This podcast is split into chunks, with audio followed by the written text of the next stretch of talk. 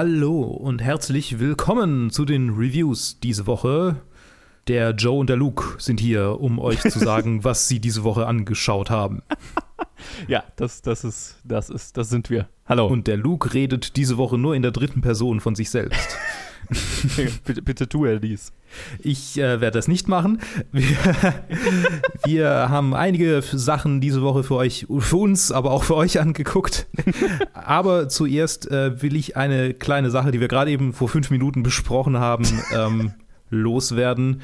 Wir sind ja jetzt, äh, wie ihr fleißigen Zuhörer des Podcasts vielleicht mitbekommen habt, aktuell wieder äh, eher so zu zweit. So eine Zeit lang ähm, waren wir ja immer gut gut durchmischt, aber äh, aktuell ist es jetzt so, dass so jeder irgendwie wieder wieder ein bisschen beschäftigt ist äh, mit unterschiedlichen Sachen. Und wir haben uns jetzt entschieden, die Reviews, da wir mit unseren beiden Formaten Top 250, was dann auch entsprechend regelmäßiger vonstatten gehen kann, ähm, und Directed by in Kombination mit den Challenges, die natürlich immer weiterhin laufen und über die wir uns immer freuen, wenn ihr sie uns einsendet. An diesem Punkt sendet uns Challenges. Yes. Quasi zusätzlich zu diesen Formaten haben wir immer diese Reviews beibehalten, die so ein Überbleibsel von dem alten Format mit Joe und Colin waren.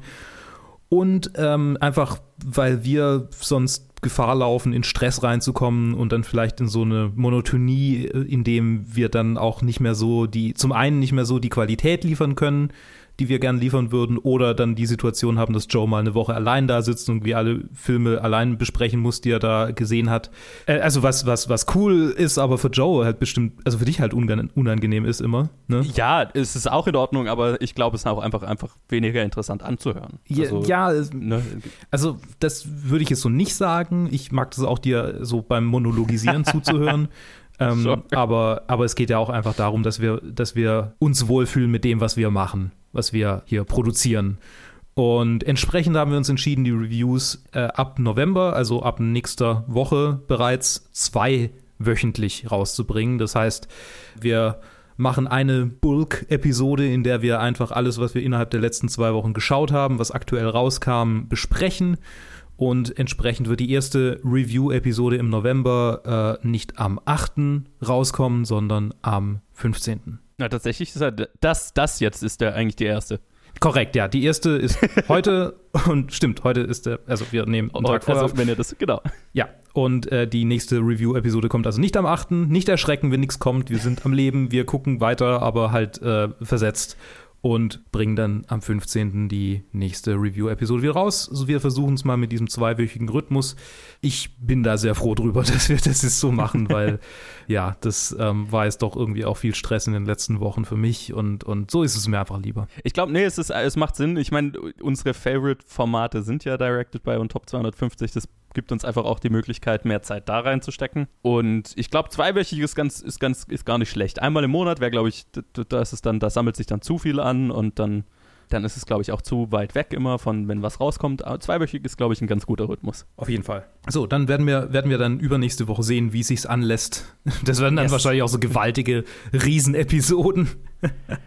ja, ich, ich würde mal sagen, wir versuchen jetzt irgendwie nicht drei Stunden Episoden zu machen. Das wäre jetzt, glaube ich, auch nicht das Ziel. Aber ja, ich, ich bin gespannt. Es ist ein Experiment. Wir probieren das jetzt einfach mal und äh, schauen, was dabei rauskommt. Genau. Und äh, schauen, was dabei rauskommt, ist so ein bisschen die äh, Art und Weise, wie in Europa mit der Flüchtlingspolitik umgegangen wird. Entsprechend Holy kommen shit. wir jetzt zum ersten, ich meine, Segways sind mein äh, Spezialgebiet. ähm, kommt zu meiner Impro, Longform-Impro-Show. Äh, His House, ja, genau. ein Erstlingswerk von Remy Weeks, Weekes, Weeks, äh, von dem ich tatsächlich auch den Fried Bites äh, äh, Kurzfilm Tickle Monster gesehen habe.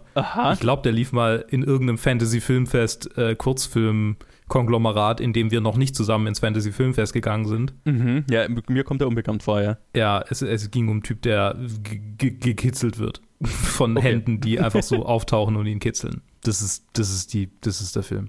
Vier Minuten okay. geht er. Und er hat auch andere irgendwie Musikvideo und ähnliches gemacht. Aber das ist sein, sein Erstlingswerk, sein Debüt. Und es ist ein Thriller, Drama, Horror, Streifen auf Netflix. Äh, ich glaube auch für Netflix produziert, produziert, wenn ich mich nicht irre. Ja, schaut so aus. Und es geht um eine südsudanesische Familie, ein, ein Mann und eine Frau, äh, die über das Mittelmeer äh, flüchten nach Europa, auf dem, auf dem Weg ihre Tochter verlieren und äh, in England letztendlich ankommen, also nach, nach England gebracht werden, wo sie tatsächlich den Status, also einen Schutzstatus erhalten, aber noch nicht, äh, noch keine Niederlassungserlaubnis, aber zumindest mal aus ihrem äh, Flüchtlingsheim umziehen dürfen in eine eigene Wohnung, sogar ein eigenes Haus, was äh, ungewöhnlich ist, äh, weil das so, ja, ein recht großes Haus ist eigentlich und man sagt ihnen auch, dass es,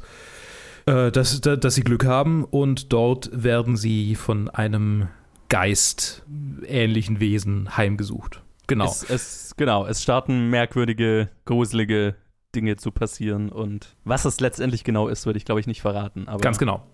genau. Ich, ich, möchte noch kurz erwähnen, Sope Dirisu spielt die Hauptrolle, männliche Hauptrolle, äh, Bol. Äh, Wunmi Musaku spielt Real, seine Frau, äh, die weibliche Hauptrolle. Und dann spielen auch noch mit Malakai Wakoli Abigaba, Javier Botet und Matt Smith, der siebte Doktor. Einer von den Doktoren. Uh, sure, ja. So, Joe, wie hat dir His House gefallen? Ist eine, His House ist einer der gruseligsten Filme, die ich das ganze Jahr gesehen habe. Krass. Geht mir ähnlich. Sehr gut. ja. Es ist, also, äh, das ist, das will was heißen, weil es ist tatsächlich für, also bei mir so, einfach weil ich so viel gesehen habe, so viele Horrorfilme gesehen habe, wenn es wirklich einer schafft, mich so sehr zu gruseln, dass ich das Gefühl habe, oh, ich muss jetzt die Hand vors Gesicht halten und nur noch durch die Finger durchlinsen, mhm. dann hat der Film schon ziemlich was erreicht. Und das hat dieser Film mehrmals geschafft. Und also allein dafür möchte ich, äh, möchte ich ihn mal ganz hoch loben. Noch dazu fand ich, dass er von der Story und vom Grundkonzept auch mega interessant ist, was den Horror noch emotionaler und philosophischer, keine Ahnung, aufgeladen hat, indem es halt einfach sich das Grundkonzept, also indem die Filme sich das Grundkonzept genommen haben, die, die, die Experience als Flüchtling als Horrorfilm. Also die, die mhm. Horror-Experience, die Flüchtlinge durchmachen, bis sie nach England oder Europa oder also Deutschland auch, ganz egal, kommen und der Horror, der dann des Durchlaufen der, des Flüchtlingssystems, des Immigrationssystems sein kann. Und das verpackt in, in, in, in übernatürlichen Horror, der das so ein bisschen repräsentiert. Ist ein sehr schlaues Konzept, ist aber auch ein Konzept, das sehr schnell sehr offensichtlich wirken könnte mhm. und sehr einfach wirken könnte. Und das ist genau das, was dieser Film, finde ich, nicht ist, weil der schafft es kontinuierlich, das intelligent umzusetzen, das emotional ehrlich umzusetzen, dass es sich nicht äh, künstlich anfühlt. Im Gegenteil. Und das rechne ich dem Film auch sehr hoch an. Und das Ganze äh, liegt natürlich allein auf den Schultern von Sope Dirisu und Wunmi Masuka, die äh, Mosaku so rum, die mhm. zwei fantastische Schauspieler sind mhm. und äh, tolle Performance hier abliefern. Deswegen, der Film hat mir eigentlich rundum wirklich gut gefallen. Aber jetzt lasse ich erstmal dich noch dein Urteil abgeben. Ja, ich war tatsächlich mehrfach äh, versucht, mein Handy rauszuholen. ähm, ja, es, es, ist wirklich, äh, ich habe, es gab, es gab auch Momente, wo ich, wo ich dachte, uh, shit, das ist, äh, und äh, ich war dann auch inspiriert, irgendwie äh, eine, eine Horror- Pathfinder-Session anzulegen, die wir vorher gespielt haben. nice. Die aber, naja, jetzt davon jetzt wenige Elemente beinhaltet hatte, aber es war so, ja, eine Horror-Pathfinder-Session, da habe ich jetzt Bock drauf. Mhm, mhm. es hat wirklich, wirklich Punch gehabt. Es war wirklich so, so zum einen der Grusel und irgendwann wurde der Grusel abgelöst durch so die, die, also ich meine, es war ja durchweg, es war ja durchweg schon klar zu sehen, was, was der Metakommentar des Filmes ist und ja. Mhm. Ne, also was er sagen will, das war schon relativ eindeutig.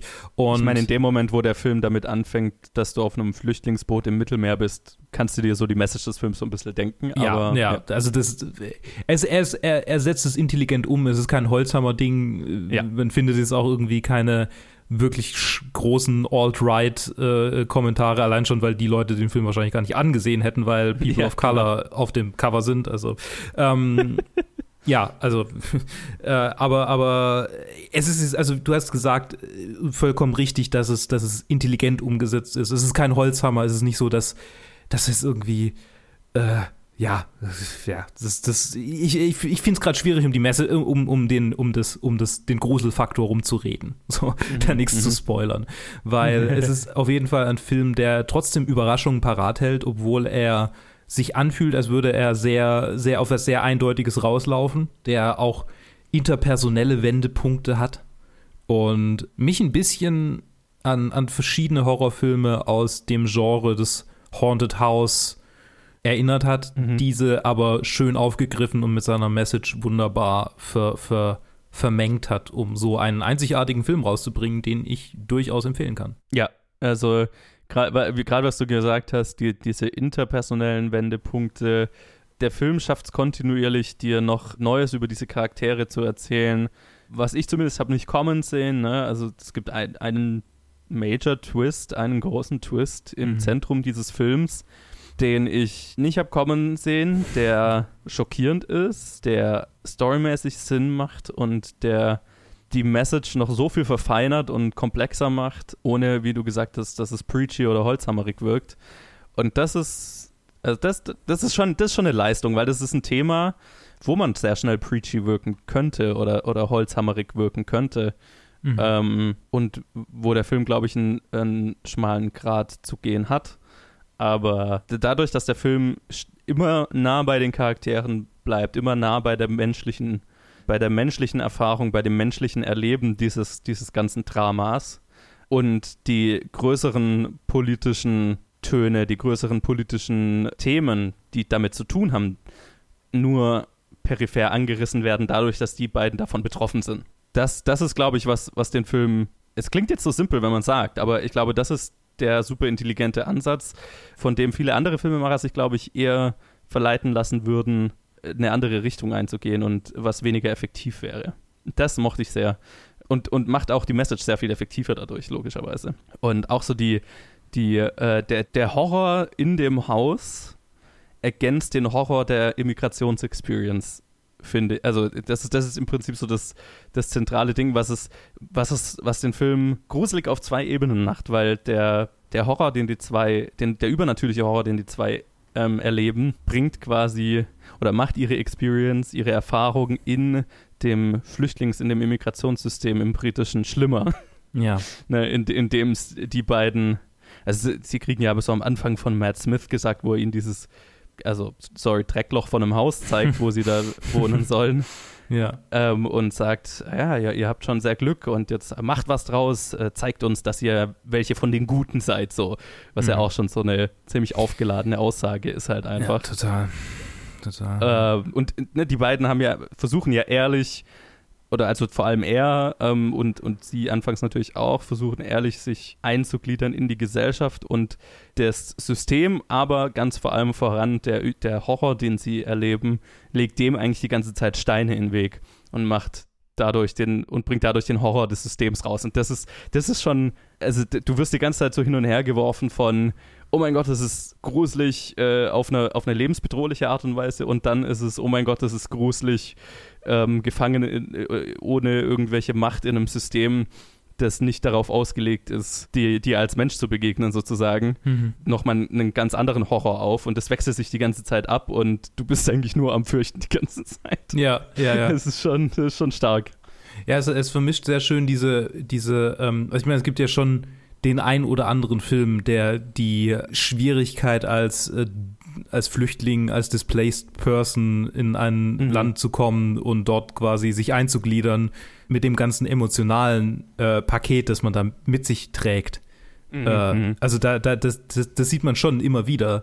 Und, und quasi was dann die, die psychische Belastung, die durch diese ganze Reise, was, was die quasi hinterlassen hat, diese, diese Ruine von einer Psyche, die dann da irgendwie noch, noch in einem drin steckt, äh, die dann, die dann quasi in so einem starren, unbekannten, teilweise sprachlich auch, das war jetzt in diesem Fall nicht so der Fall, aber in einem sprachlich schwierigen äh, Umfeld äh, quasi mhm. so du, du nur ein Stein in den Weg gelegt quasi für die Leute und das ist halt also diese diese diese Horrorebene ist aber das was dem was dem Ganzen noch so so so einfach noch mal noch mal wie du gesagt hast so du du hast keine Pause ja genau es, es ist interessant, wie, wie das, das Horror sehr, äh, das Horrorelement sehr gut. Also, ich meine, ich, ich, ich habe kein PTBS, deshalb kann ich es nicht so dafür sprechen, wie sich's anfühlt aber, aber wie quasi so eine, eine erlebbare Form von, du hast diese Dämonen in dir und kannst sie nicht loswerden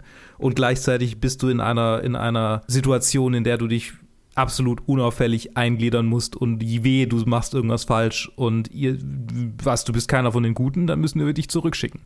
So, und, und diese, dieses Dilemma äh, macht es so fühlbar und, und ja, es ist einfach ein rundum gelungener Film. Kann man nicht und noch sagen. dazu, das muss ich auch noch sagen, findet er Bilder, die ich so noch nicht gesehen habe. Ne? Also er ist visuell wahnsinnig eindrücklich gemacht mhm. und findet wirklich eine ne Art, äh, den Horror, den die erleben, zu visualisieren, die ich so in einem Horrorfilm noch nicht gesehen habe. Ne? Der findet wirklich äh, neue Bilder. Also ich sehe jetzt hier gerade nur auf der IMDb-Seite das erste Bild des, des, des, Thumbnail des Trailers. Ne? Das ist so ein, das ist ein Bild, das kenne ich so noch nicht in einem Horrorfilm und das ist, es ist wahnsinnig eindrücklich. Es ist unglaublich visuell stark, ein unglaublich visuell stark erzählter Film.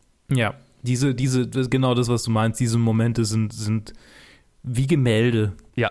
Wie, wie gruselige äh, Otto Dix Kriegsvisionen. ja, Genau. Schön beschrieben, ja. ja. Ja, der Film hat e-, eine Chance, auf meiner Top 10 des Jahres zu landen, sage ich mal. Hm. Wie hoch die Chance ist, müsste ich jetzt tatsächlich meine, meine Liste anschauen, aber er kommt mal in die engere Auswahl, würde ich sagen, und ist eine klare Empfehlung, ein, ein gelungener Netflix-Horrorfilm äh, durch und durch. Jawohl.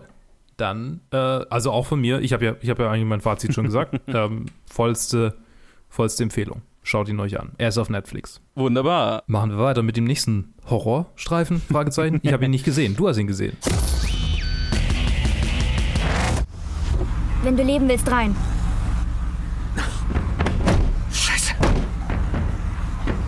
Sorry.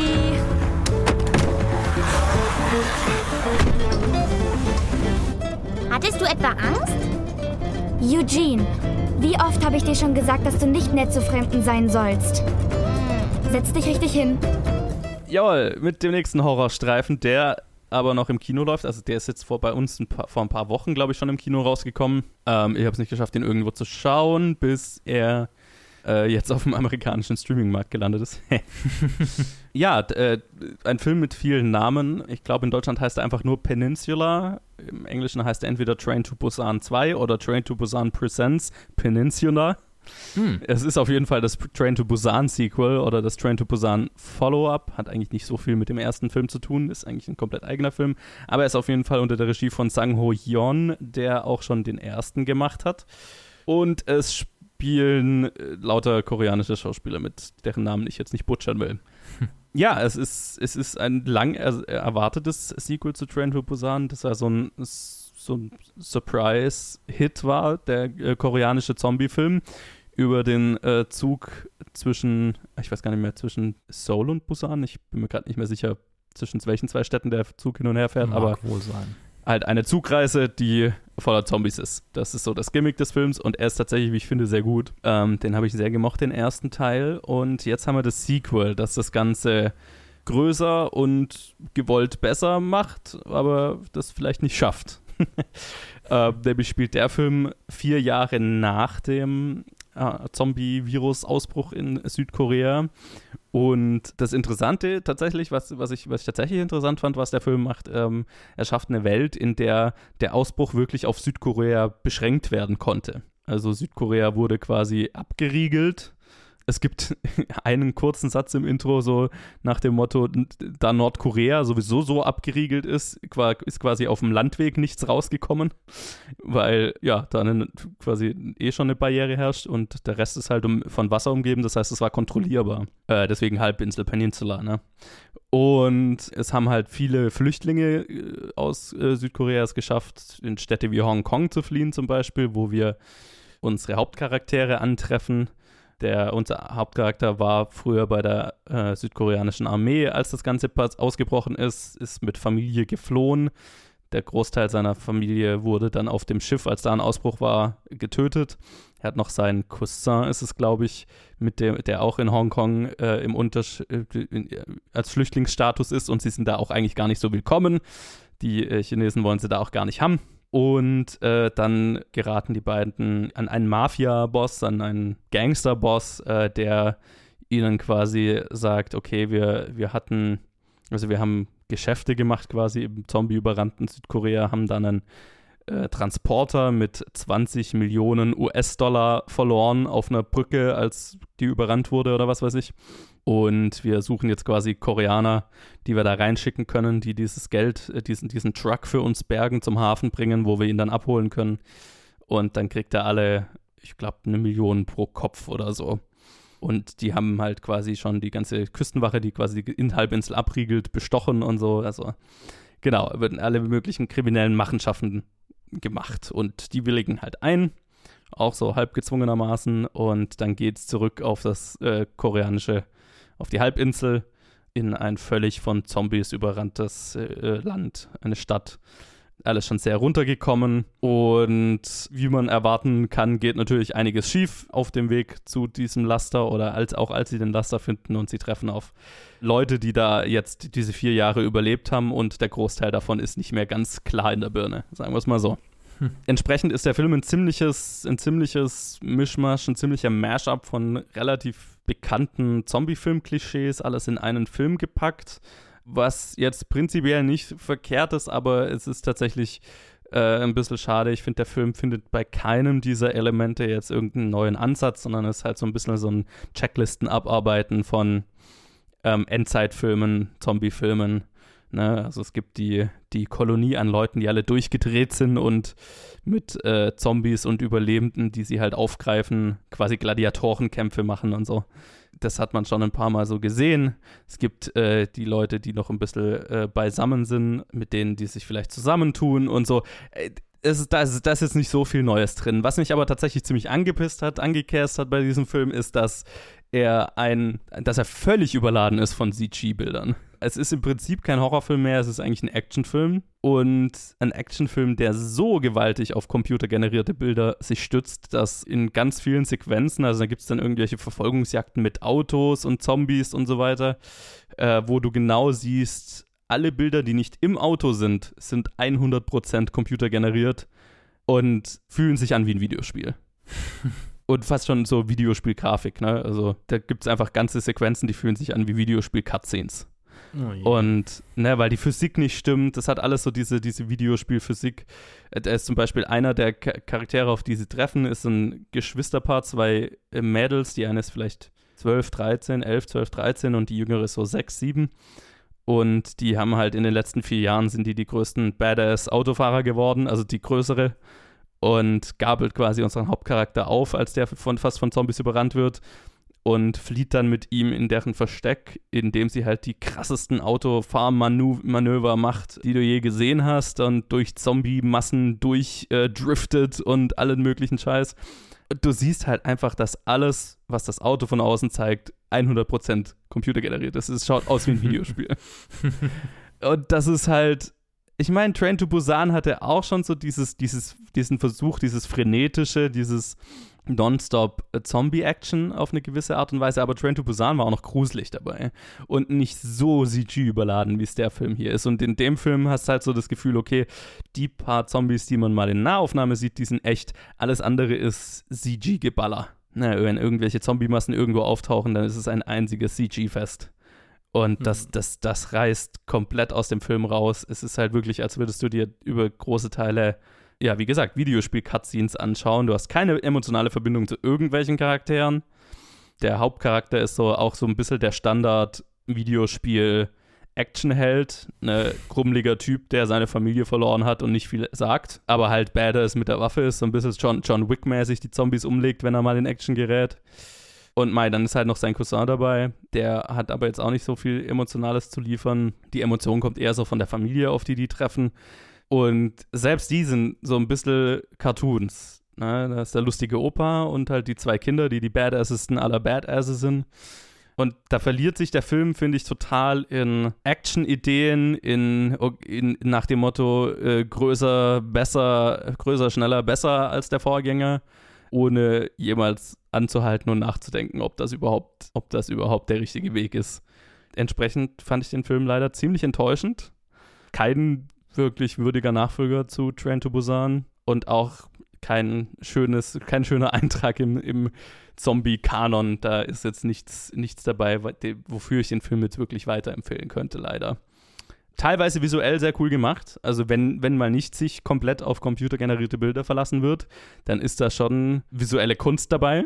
Also gibt es schon, gibt's schon Augenschmaus zu sehen teilweise. Aber in dem Kontrast mit dem, mit dem CG-Geballer, dann ist das halt verliert das natürlich auch entsprechend. Und da halt keine Emotionalität da ist, keine Story irgendwie, die groß interessant wäre, ist es dann halt auch nur eine technische Übung, die cool aussieht, aber sonst nicht so viel zu bieten hat. Also ja, muss man, muss man nicht wirklich gesehen haben, leider. Ich meine, offensichtlich ist es ja dann nicht mal so technisch wahnsinnig anspruchsvoll, weil so, weil es halt so offensichtlich CG ist. Alles, alles, was nicht CG ist, ist tatsächlich. Also da, ah, okay, okay. Da hat sich dann wirklich jemand Mühe gegeben. Aber okay. in dem Moment, wo Zombies vorkommen und Action, ins Action wird, dann ist es halt ein CG-Geballer CG ohne Ende. Also es, es, hat, es ging so, tatsächlich so weit, dass ich mich gefragt habe, ob irgendwas von der Stadt, von dieser zerstörten Stadt ein reales Set ist. Ich glaube nicht. Ich glaube, alles, was irgendwie zerstörte Stadt, irgendwie heruntergekommene Gebäude, alles zeigt, ich bin mir 99% sicher, dass das 100% digital ist. Komplett durch die Bank. Krass. Und das ist halt, na, dann kannst du auch The Last of Us spielen so. Ja. Und äh, hast ja, wahrscheinlich so schaut es dann auch mehr. aus. Und ja. Genau. Und Last of Us, das ist natürlich gute Videospielgrafik, aber das willst du halt im Film nicht sehen. Ja, klar. Okay. Ein Trenner.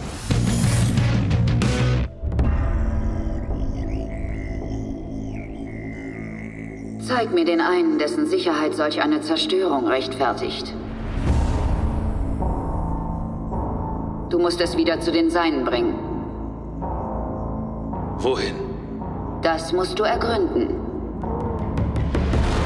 Die Lieder vergangener Äonen erzählen von Schlachten zwischen Mandalore dem Großen und einem Orden von Zauberern genannt Jedi.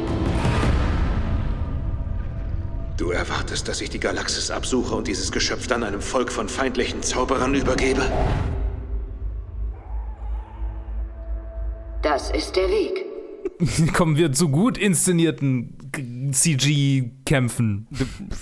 Fair enough. Fair enough. The Mandalorian geht weiter. Season 2, Chapter 9. Also Chapter 1 von der Season 2, aber der Titel ist Chapter 9, The Marshal. die bisher längste Episode, oder? Keine Ahnung, ich hab. Ach so, ja, stimmt, die ist ja fast eine Stunde lang. War die letzte Episode vom, von der ersten Staffel so lang? Ich glaube nein. Ich glaube auch nicht. Nee. Das wäre die einzige, bei der ich es mir vorstellen kann, weil die war ja schon recht lang. Die mhm. war 48 Minuten lang, diese hier ist 52 Minuten lang und ha, wir starten die zweite Staffel gleich mit einem mit einer mit einer Best-of-Episode quasi von allem, was richtig cool war in der ersten Staffel. Zum Inhalt gleich mehr. John Favreau äh, hat diese Episode gemacht und auch geschrieben. Es spielt mhm. nach wie vor mit Pedro Pascal als äh, The Mandalorian, außerdem John Leguizamo äh, Amy Sedaris, Timothy Oliphant, Temuera Morrison. Oh. Das ist eigentlich der, ja. Mhm. De, das ist einfach ein Spoiler. Nö, er kam in der Episode ja vor. Ja, aber ich wusste nicht, dass er es ist. Ach so, ja, okay, das ist halt dann so, das ist tatsächlich am Ende so ein Reveal für alle, alle Star Wars-Fans, die halt wissen, wie er unter der Maske aussieht. Ach. Also die den. Ach, er hat wirklich. Ich habe vergessen, dass er das, dass er das gespielt hat, weil, weil. Ach ja. klar, okay. Ja, okay, dann ist es kein wirklicher Spoiler. Äh, ups. Äh, sorry. Das war auch, auch raus, dass er gecastet wurde in der Serie und so. Also. Ah ja, okay, ja. alles klar. Dann äh, und, und, und noch viele, viele, viele mehr. Wir sind in Tatooine. Auf Tatooine, tatsächlich. ähm, Sollte es auch anders sein. Der Mandalorian hat äh, ja die, Auf, die, die, Quest erhalten, wie er so schön ausdrückt in, diesem, in dieser Episode. ähm, die Quest erhalten, die äh, Baby Yoda zurück zu, seinen, zu seiner Art zu bringen und erfährt von einem Informationsbroker, dass ein Mensch nicht ein Mensch, dass ein, dass jemand, dass ein Mandalorianer, ein, ein Mandalorianer, ein Mandalorian auf, auf Tatooine gesichtet wurde. Äh, er, er reist dorthin und findet heraus, dass es sich dabei vielleicht nicht unbedingt um einen Mandalorian handelt. Und muss ein großes, böses Tier erlegen. Wie das alles dann zustande kommt, das müsst ihr euch selber anschauen.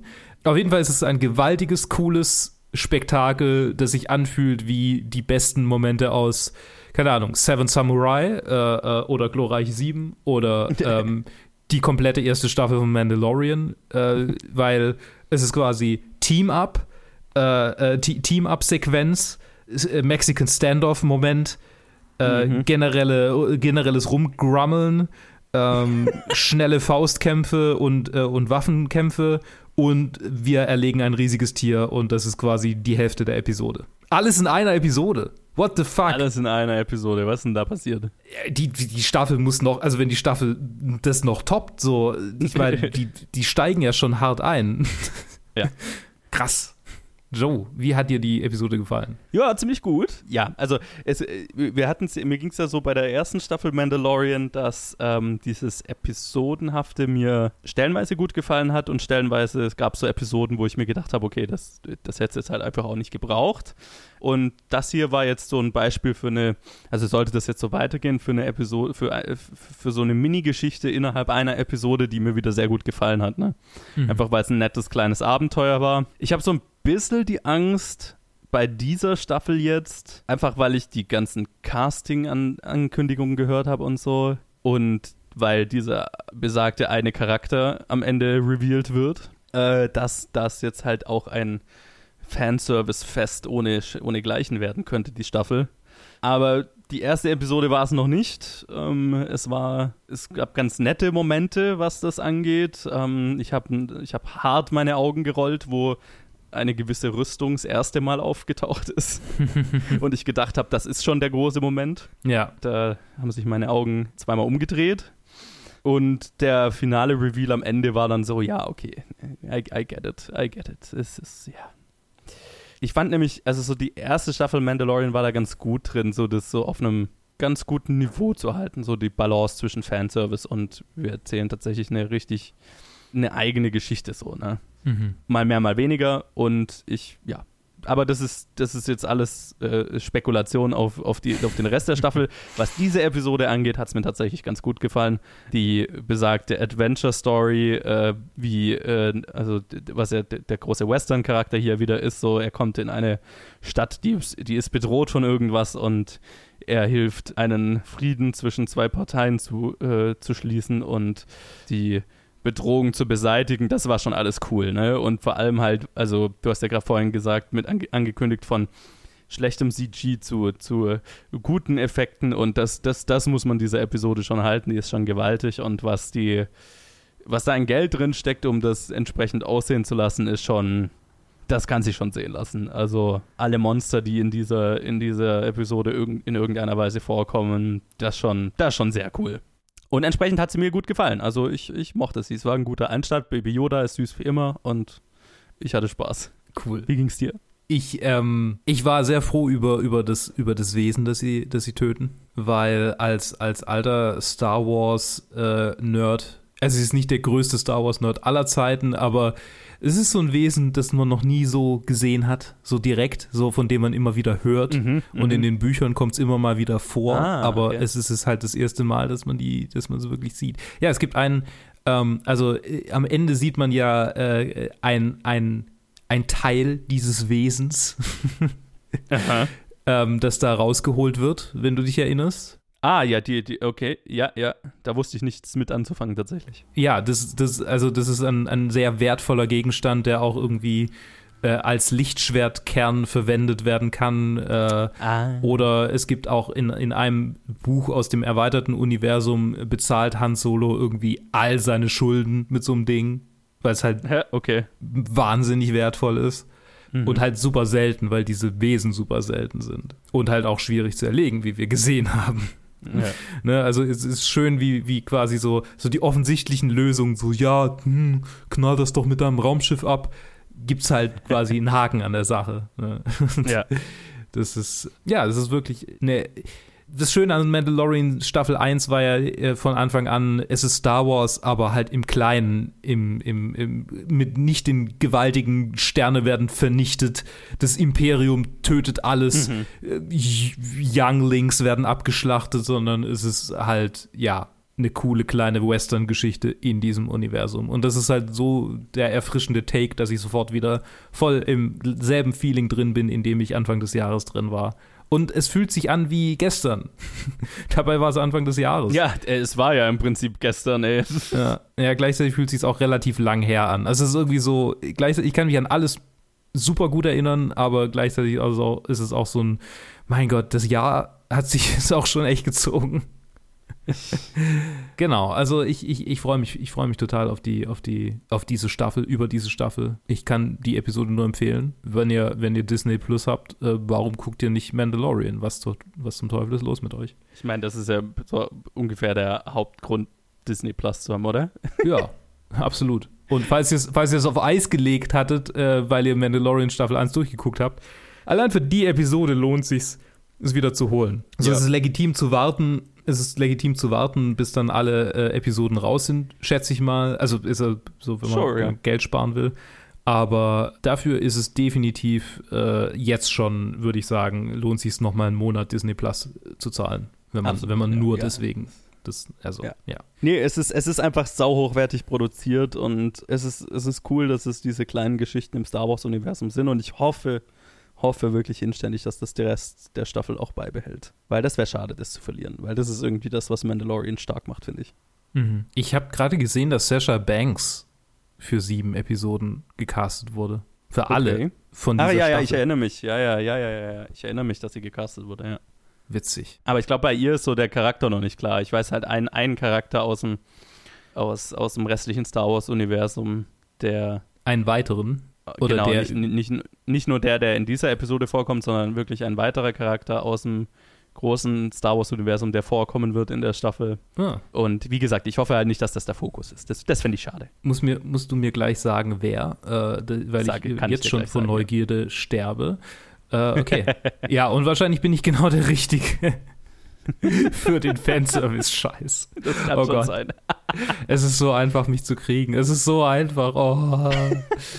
Ich, ich muss, ich habe einfach zu niedrige Standards für, für, ähm, für Serien. Äh, es ist doch schön, was dich auch, was auch immer dich glücklich macht. Das ist mhm. doch alles, was zählt. Okay, danke. Äh, ja, wir werden sehen, wir werden sehen. Alright. Äh, aber es wird, es wird auf jeden Fall, es lässt sich gut an. Es lässt sich, wenn, ja. wenn, sie das, wenn sie das Tempo halten, dann wird es einfach eine grandiose Staffel. Ja, ich bezweifle, dass sie, dass sie es halten können, aber, aber ja. Coolio. Ich freue mich wir hören uns übernächste Woche mit gleich zwei Episoden von Mandalorian. Und bis dann. jo, macht's, macht's gut. gut. Danke fürs Zuhören. Habt eine, äh, genau, danke fürs Zuhören. Habt eine schöne Woche. Äh, und äh, ihr könnt uns folgen auf Facebook, Twitter oder Instagram. Und mhm. uns natürlich auch schreiben, wie ihr Mandalorian Staffel, 1, äh, Staffel 2, Episode 1 fahndet. Oder His House oder Peninsula. Schreibt uns doch. B bis dann. Tschüss. bis dann. Macht's gut.